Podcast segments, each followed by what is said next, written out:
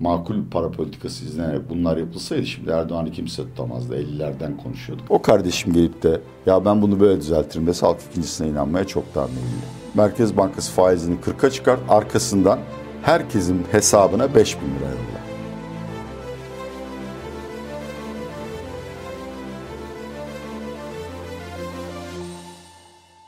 Merhaba, hoş geldiniz. Merhaba Semih, merhaba değerli Mesele Ekonomi izleyicileri. Sizlerle buluşmak samimi olarak bir keyif. Güzel stüdyonuzda. Çok teşekkür ederiz. Atiye Bey, bu hafta seçimi, seçim ekonomisini konuşacağız. Zaten işimiz gücümüz de bu değil mi? Son 6 ayda başka bir şey konuştuk mu hatırlamıyorum. Birisi de böyle Fedi, Fediç'in ekonomisini falan. Neyse boş ver siz bildiğiniz yer. Sonuçta biz sanat için sanat yapmıyoruz. Esasında dediğiniz doğru biz de onu çok düşünüyoruz. Ama izlenmiyor. İnsanlar Doğru, yok, bunu, yazan insan da izlemiyor programı. Kesinlikle, kesinlikle haklısın. Size e, bu haftaki ana gündemimizi vereceğiz. Ama öncesinde e, izleyeceğimizden gelen yorumlardan bir tanesi çok ağır kazandı. Onu size sormak istiyorum. Tabii. Muhalifliğiniz ekonomistinizin önüne mi geçti?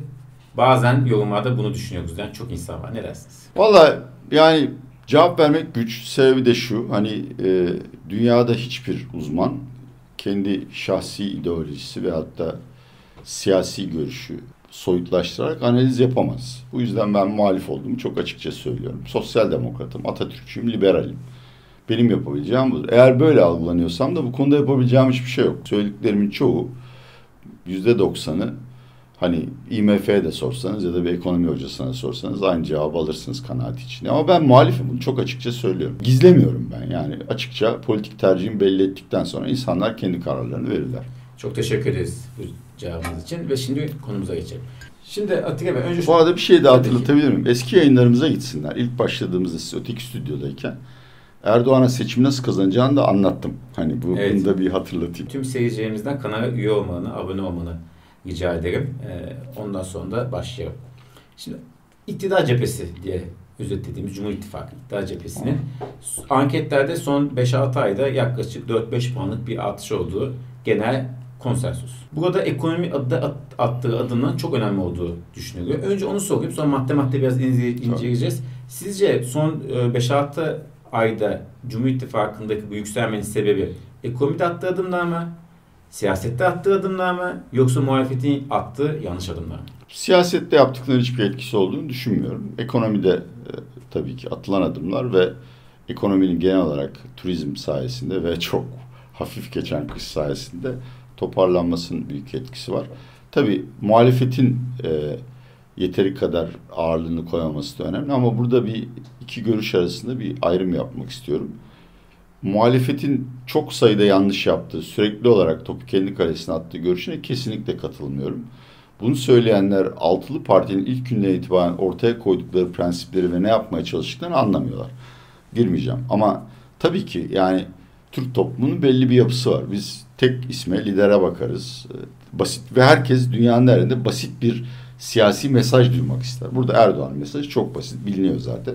Muhalefet böyle bir şey ko- koysa da etkili olmuyor. Yani siz altı ağızdan söylediğinizde ve bu altı ağız formal bir şekilde evlilik müessesesine girmediğinde dinlemezsiniz. O yüzden bunlar e, sıralanabilir.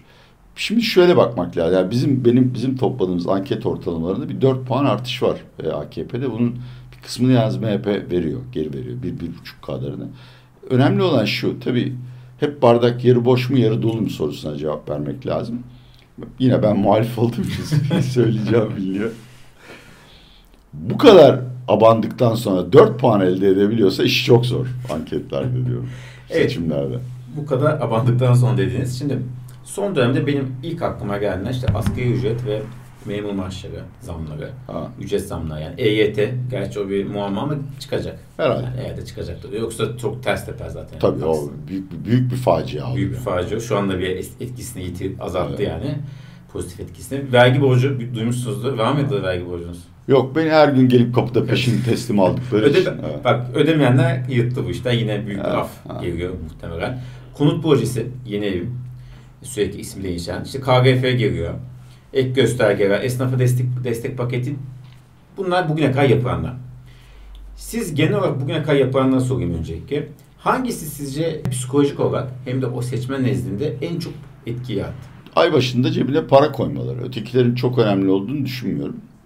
Bir de e, o kadar çok yani seçim kazanmanın yanında veyahut da seçim kazanma yolunda e, tökezlememek için o kadar çok birbirine zıt politika uygulanıyor ki bunların etkisi bertaraf oluyor. E, yani normalde e, serbest piyasa ekonomisinden taviz vermeden ya da makul para politikası izlenerek bunlar yapılsaydı şimdi Erdoğan'ı kimse tutamazdı. 50'lerden konuşuyorduk ama e, yani ekonomi o kadar çığırından çıkmış ki bütün şöyle söyleyeyim yani hani işte kovada delik var abi. Yani sen ne yaparsan yap yeteri kadar seçmen desteği bulamıyorsun. Mesela bence şu anda af çok büyük bir hata. Ee, bir siyasi anlamda hiçbir kazanım getirmez. Çünkü artık yani vergi borcu olanlar affı e, hak edilmiş bir şey olarak her iki yılda bir af. Dolayısıyla siyasi olarak. İkincisi bir yandan para dağıtıyorsun. Bir yandan affın ilk üç ayında en azından millet cebinden para verip hazine kafamda ya da maliye kafamdan çekilsin diye sana peşin eder. Dolayısıyla bir yandan havuzun suyunu yükseltmeye çalışıyorsun bir yandan alttan çekiyorsun suyu. Dolayısıyla çok akıllıca fikir değildi bana sorarsan. O ama... Psikolojik olarak da büyük bir etki yaratmadı. Sebebi de şu. Daha önce de söylemiştim. TÜİK güvenilir bir kurum olsaydı ve hakikaten Sayın Erdoğan TÜİK'in yıllık enflasyon rakamı üstünde bir zam yapsaydı o zaman yine kapılarda ayaklarda karşılardı ama halkın kafasında ciddi bir enflasyon kararsızlığı ve pek çoğu açısından da sokakta yaşadığı fiyat artışları ve pahalılık TÜİK'in çok ötesinde kaldığı için aslında toplumda çok büyük bir tatmin duygusu yaratma düşüncesindeyim. Peki e, bundan sonrasına girirsek. Şimdi bugüne kadar bir sürü adım attı. İşte 4-5 puan arttırdı oranı iktidar cephesi ama hala da seçimi kazanamıyor. O. E, şimdi yine ya bunu bir da şey yapmak mıyım? Ben kendi ortalamalarımı söyleyeyim. Bir isteyen Wikipedia açar, Cumhurbaşkanlığı anketlerinin sonuna bakar. Yani orada anketlerdeki oy oranların ortalamasını almak değil, kaç anket yapılmış, kaçını kim kazanmış. En son baktığımda yıl Ekim'den yıl sonuna kadar yapılan 12-13 anketin %75'ini Kılıçdaroğlu kazanıyordu. Hiç Mansur Yavaş'la İmamoğlu'na bakmadım çünkü onlar kazanıyordu. Pardon sözünü kestim. E, yok yok. Ee, evet. Şeylere parlamentoda da yani bütün bu oy kazanımına rağmen dün baktım e, AKP artı MHP 41 uçağı vardı. Türkiye'de Kürt kökenli ya da Kürt e, hakları şeyinde e, önceliğiyle se, seç, sandığa giden seçmen fevkalade bilinç. Türkiye'de bence stratejik oylamayı beceren tek seçmen grubu bu. Onlar kötüyle çok kötü arasındaki tercihi çoktan yaptılar. Mesela dün Bekir Ağırdır çok güzel bir yazı yazdı. Her zaman üstadımı saygıyla izlerim. Mesela o ikinci tura kalmasının Cumhurbaşkanlığı seçiminin muhalefet açısından çok riskli alacağını çünkü temsili kalmayan HDP seçmenin evde oturacağını düşünüyor. Ben böyle düşünmüyorum ve beni destekleyen 6-7 tane de bölgesel anket var. Aksine parti aks Sayın Demirtaş ya da işte kimden yani kimse parti temsil eder. O çıkıp aksine bir talimat vermedikçe e, ikinci turda dediğin gibi yani Kılıçdaroğlu'nun peşine takılacaklar. Bu kadar şuna geçiyorum. Yine isten bir Cumhurbaşkanı Erdoğan'a bir güzellik yapmanızı rica ediyorum. Memnuniyetle. Bak yapacağım. Biliyorum nasıl seçimi kazanacağım. Evet. Dört ay kaldı. Bir tık toparladık işleri. Atmosferi biraz, havayı biraz değiştirdik. Ama seçim kazanıyoruz Atilla Bey. Bu hemen kazandırayım. Bedava bak. Muhalif diyorlar hemen kazandır. YouTube'da bedava. YouTube'da bedava. Özel katıl kanalı bile değil. Tabii yani bu abinizi bir yani görürseniz. Derhal Merkez Bankası faizini 40'a çıkart. Arkasından herkesin hesabına 5 bin lira yolla. Hmm. Cümle burada bitti. 40'a çıkart. 5 bin lira yok. Bir enflasyonu engeller, kur üzerindeki baskıları azaltır. Bir sürü saçma sapan engelleyici yola başvurmazsın. İkincisi enflasyonu düşüremezsin ama yani aylık enflasyonu düşürürsün çok çabuk bunu yaparsan. Bir de arkasına hiç, hiç soru sormadan şusun busun EYT'sin yok zenginsin fakirsin herkesin hesabına direkt 5 bin rakam tartışılır ama al bak sana veriyorum enflasyonla da bu yolla başa çıktım bir daha da geri gelmez ben 40'a çıkartınca kimse de aldırmaz faizin 40'a çıktığına süpürür götürür yani. E peki bir ani duş olmaz mı ekonomide? Olmaz. Olsa da fark etmez. Herkesin cebine 5 bin lira koyuyorsun. Hmm. Adam işsiz kalsa bile ne olacak bir 5000 daha koyarsın nasıl olsa yani. Açarsın Muhammed Bin Salman'ı ya da Vladimir abi baba 10 tane 10 teknik daha yol. Yetmezse bir 10 bir 10 neyse sulandırmıyor. Bunun etkisi ne olur seçimden sonra? Şu andaki yapılandan daha kötü olmaz. Öyle yani mi? bir kere faiz arttırımı e, sizin seçimden sonra Erdoğan iktidarda kalırsa patlayacak olan döviz kurundaki sıkıntıyı engelliyor. İkincisi bir an, yani olayın bir uluslararası boyutu var. Orası sizin seçmene 5 bin lira dağıttığınızla pek ilgili değil. Orası sizin merkez yani para politikasında rasyonel bir zemine geçtiğinizi görüyor. Para gelmeye başlar içeriye ve hani Erdoğan kazanırsa bize burada ekmek yok anlayışını ortadan kaldırırsınız. İkincisi tabii ki yani şimdi seçimde altılı masada kazansa e, bu şekilde devam edemez. Yani bir şekilde e, sürekli olarak e, yükselen enflasyon ve üstünde baskı olan kurun her 6 ayda bir, 3 ayda bir daha yüksek asgari ücret, daha yüksek ücret, daha yüksek emekli maaşı fasit dairesini durdurmuş olursun. Şunu da söylemek lazım. Yani belki bu konuda izleyicilerim pek anlat, anlamıyorlar ben anlatamıyorum. Yani ekonomi hep iyi tercihler üzerine değil, kazan kazan üzerine değil. Yani bu noktada artık hani hastanın kolunu keseceğiz. Kemoterapi falan kurtarılmıyor. Burada sorun bacağını kesmeden kurtarabilir miyiz? Dolayısıyla tabii ki sonuçları olacaktır ama şu andaki gidişata göre ki ekonomistler böyle değerlendirir. Pareto optimalitesi daha yüksektir. Bu politika daha başarılı olur ve siyasi etkisi çok daha yüksek olur. Eğer bunu yaparsa seçimi kazanırsa muhalefet sizi artık şey yapar yani. Şey, muhalefet, diyeyim. yani muhalefet saflarında da pek söylemez. seven ya da e, benle ilgilenen olur. Ben görmem düşünüyorum. Görmedim. O yüzden umurumda değil.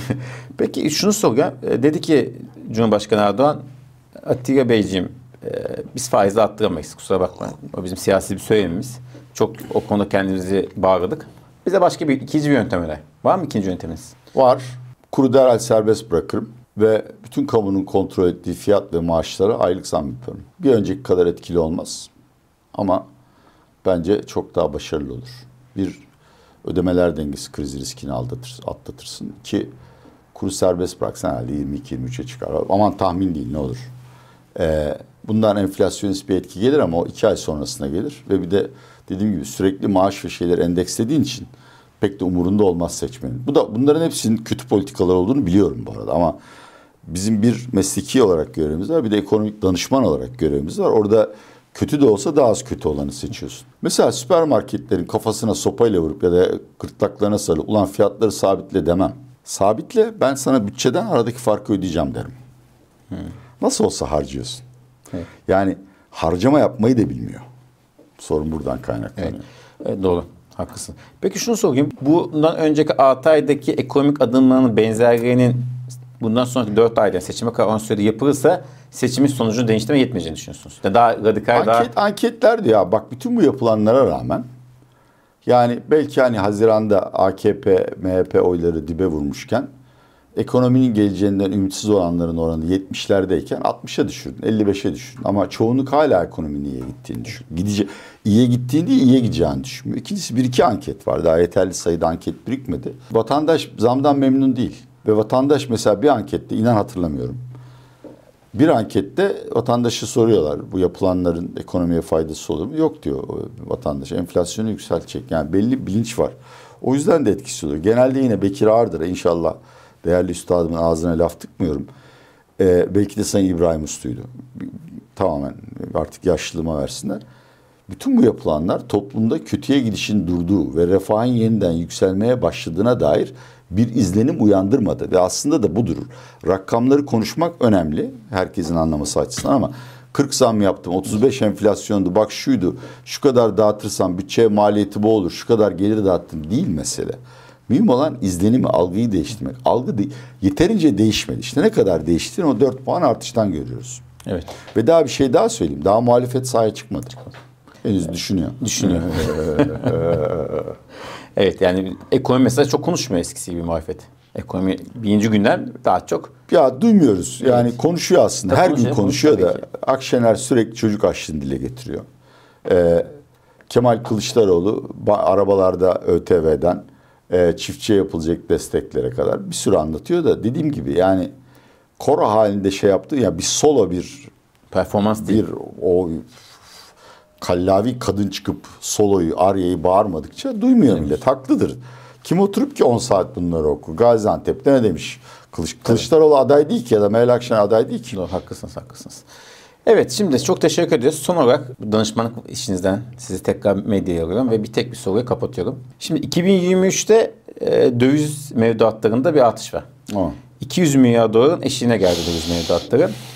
Aynı zamanda Merkez Bankası'nın döviz satışı da hızlandı. Swap hariç rezerve at, eksi 60 milyar dolar. Bunu ben Bana, bana HSBC'nin Erdal Sağlam'dan şey yapma. yok HSBC'nin şeyinden gördüm. Evet o ismi vermek istemedim. Bu neyi gösteriyor? Ya İşte benim dediklerimi gösteriyor yani halkı ikna edemiyorsun.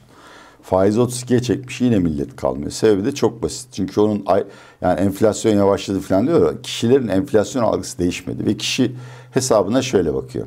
Mevduatta aylık şu kadar alıyorum. Benim tüketim sepetimin fiyatı aylık şu kadar artıyor.